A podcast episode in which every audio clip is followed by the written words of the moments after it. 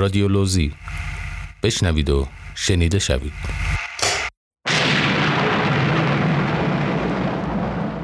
تاریخ را میشنوید. نادر شاه افشار شاهنشاه ایران. قسمت اول. نادر پسر امام قلی در سال 1688 میلادی در خراسان در خانواده گمنامی که شغل افرادان دباغی بود متولد شد. پدر نادر کارش گلهداری و پوستین دوزی بود. نادر در آغاز زندگی به همان کار پدر اشتغال داشت. در سن 18 سالگی با مادرش به دست ازبکان مهاجم بخارا اسیر شد و پس از چندی از چنگ ازبکان فرار کرد و ریاست عده‌ای از راهزنان را به عهده گرفت. ولی سرانجام مصلحت خود را در دید که به خدمت پاپالوخان حاکم خراسان درآید. پس از آنکه اوضاع ایران رو به آشفتگی نهاد پاپالوخان که از ارزش نظامی نادر آگاه بود فرماندهی کل قوا را به او واگذار کرد و از او خواست که در نبرد با ازبک ها سربازان او را هدایت نماید در این جنگ نادر پیروز شد و پاپالوخان قول داد که مراتب کاردانی او را به شاه سلطان حسین اعلام کند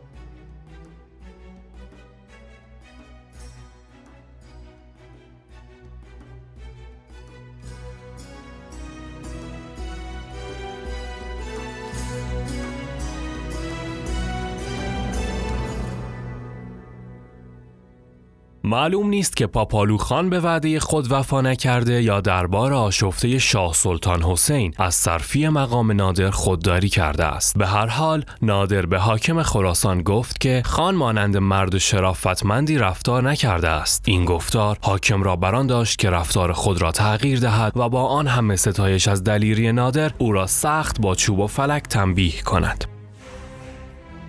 در این ایام که محمود افغان شاه سلطان حسین را مجبور به تسلیم اصفهان و تاج و تخت کرده بود نادر از آشفتگی اوضاع استفاده نمود و عدهای را دور خود جمع کرد. قدرت و موفقیت نادر سبب شد که در اندک مدتی افراد زیادی به دور او جمع شوند و او هم در طی دوره هرج و مرجی که پس از تسلیم اصفهان پیش آمده بود نیروی زیادی جمع آوری کرده و مشغول گرفتن باج و خراج در خطه خراسان گردید. او همچنین کلات را که مقدر شده بود به کلات نادری موسوم شود تصرف نمود و خود و سربازانش را در این دژ نفوذ ناپذیر مستقر ساخت.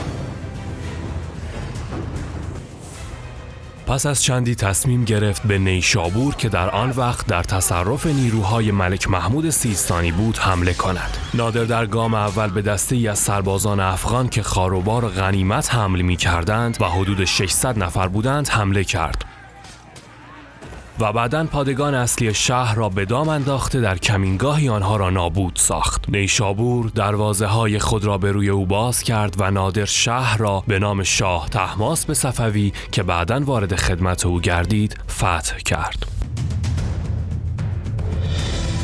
نادر که از این پس خود را تحماس قلی نامیده بود ملک محمود سیستانی را شکست داد سراسر خراسان را مطیع خود کرد و با تسخیر حرات به قدرت افغانهای عبدالی پایان بخشید و پس از آن افغانان قلجزایی و اشرف را چند بار شکست سخت داد. اشرف افغان هم هنگام فرار به دست میر احمد خان قنبرانی در سیستان کشته شد و سر بریده او را برای شاه تحماس به صفوی فرستادند.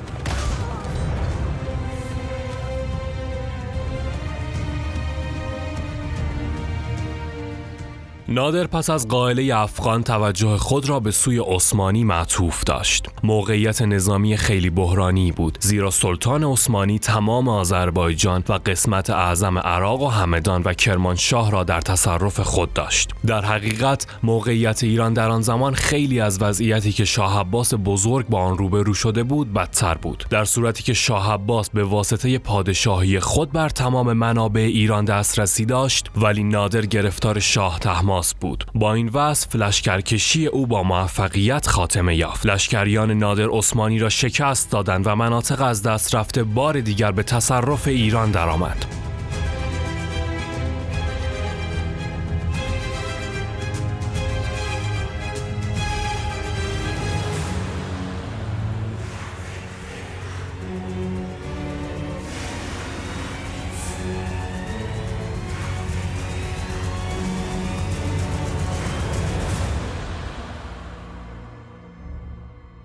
شاه تحماسب که از قدرت روزافزون نادر بیمناک بود تصمیم گرفت بدون کمک نادر علیه ترکان عثمانی لشکرکشی کند و با این اقدام اعتبار و حیثیتی کسب کند. ولی برخلاف انتظار از آنها شکست خورد و در پیمان صلح اراضی قفقاز را به عثمانی ها واگذار کرد. نادر در مراجعت پیمان شاه را با عثمانی ها پیمانی ننگین شمرد و اعلام کرد که آن را به رسمیت نمی‌شناسد و در مجلس مشورتی شاه تحماس به دوم را خلع و پسر هشت ماهه او را به نام شاه عباس سوم به شاهی برگزید و به این ترتیب قدرت حکومت عملا به دست نادر افتاد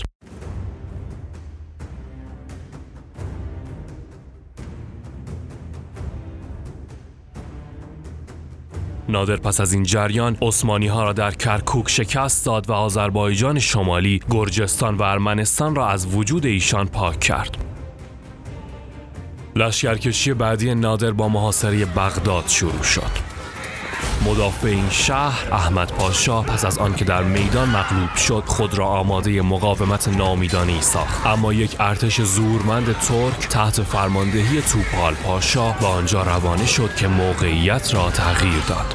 جنگ دوباره آغاز شد. این نبرد یکی از شدیدترین جنگ هایی بود که تا آن وقت بین این دو ملت واقع شده بود. در اول ایرانیان موفق به شکست سوار نظام عثمانی شدند. اما به دلیل اتفاقات پیش بینی نشده به تدریج جنگ بر ضد ایرانیان پیش رفته. اسب نادر دو مرتبه تیر خورد و پرچمدار ایرانیان که خیال کرد نادر کشته شده فرار کرد و همین جنگ را خاتمه داده. پس از هشت ساعت جنگ مایوسانه ارتش ایران قلق گردید.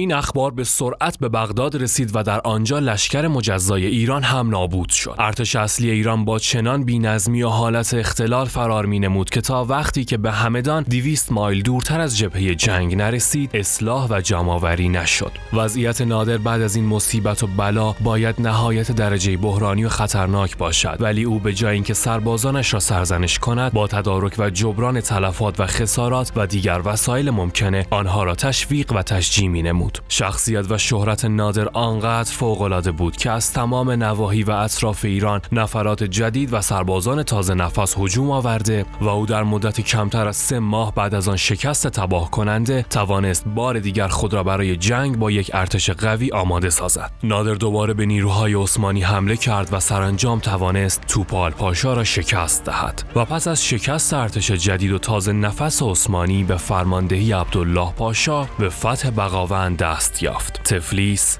گنجه و ایروان جزو فتوحات ایران بودند و دربار عثمانی مجبور شد با مواد اهنامه صلح بغداد موافقت کند. اما این پایان کار نبود. حال زمان آن رسیده بود که فرمانده دلیر ایران به پشتیبانی سربازانش حالی از روزها که ولایات شمال ایران را تصرف کرده بودند بپرسد.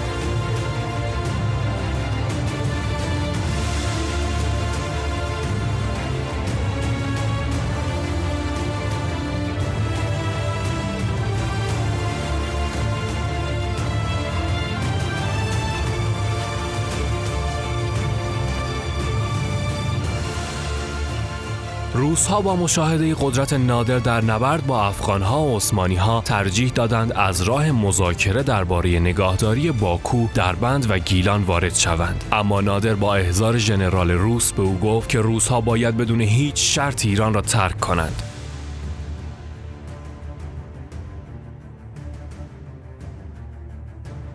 سر پرسی سایکس می نویسد نادر در پیامش به ژنرال روسی گفت آیا کشور را با سربازانش ترک می کند یا اینکه مایل از فراشان سلطنتی ایران او را بیرون کنند؟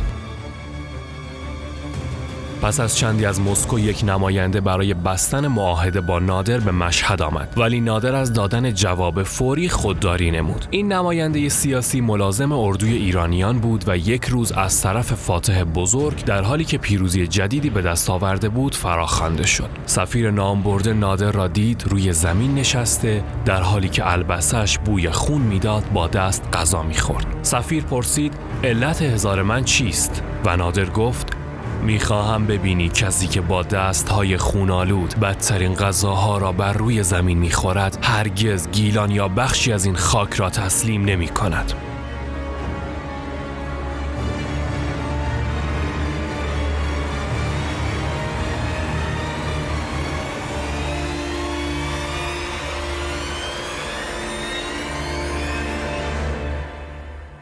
روسها که امکان جنگ با نادر را نداشتند کلیه مناطق مذکور را که در تصرف داشتند تخلیه کردند.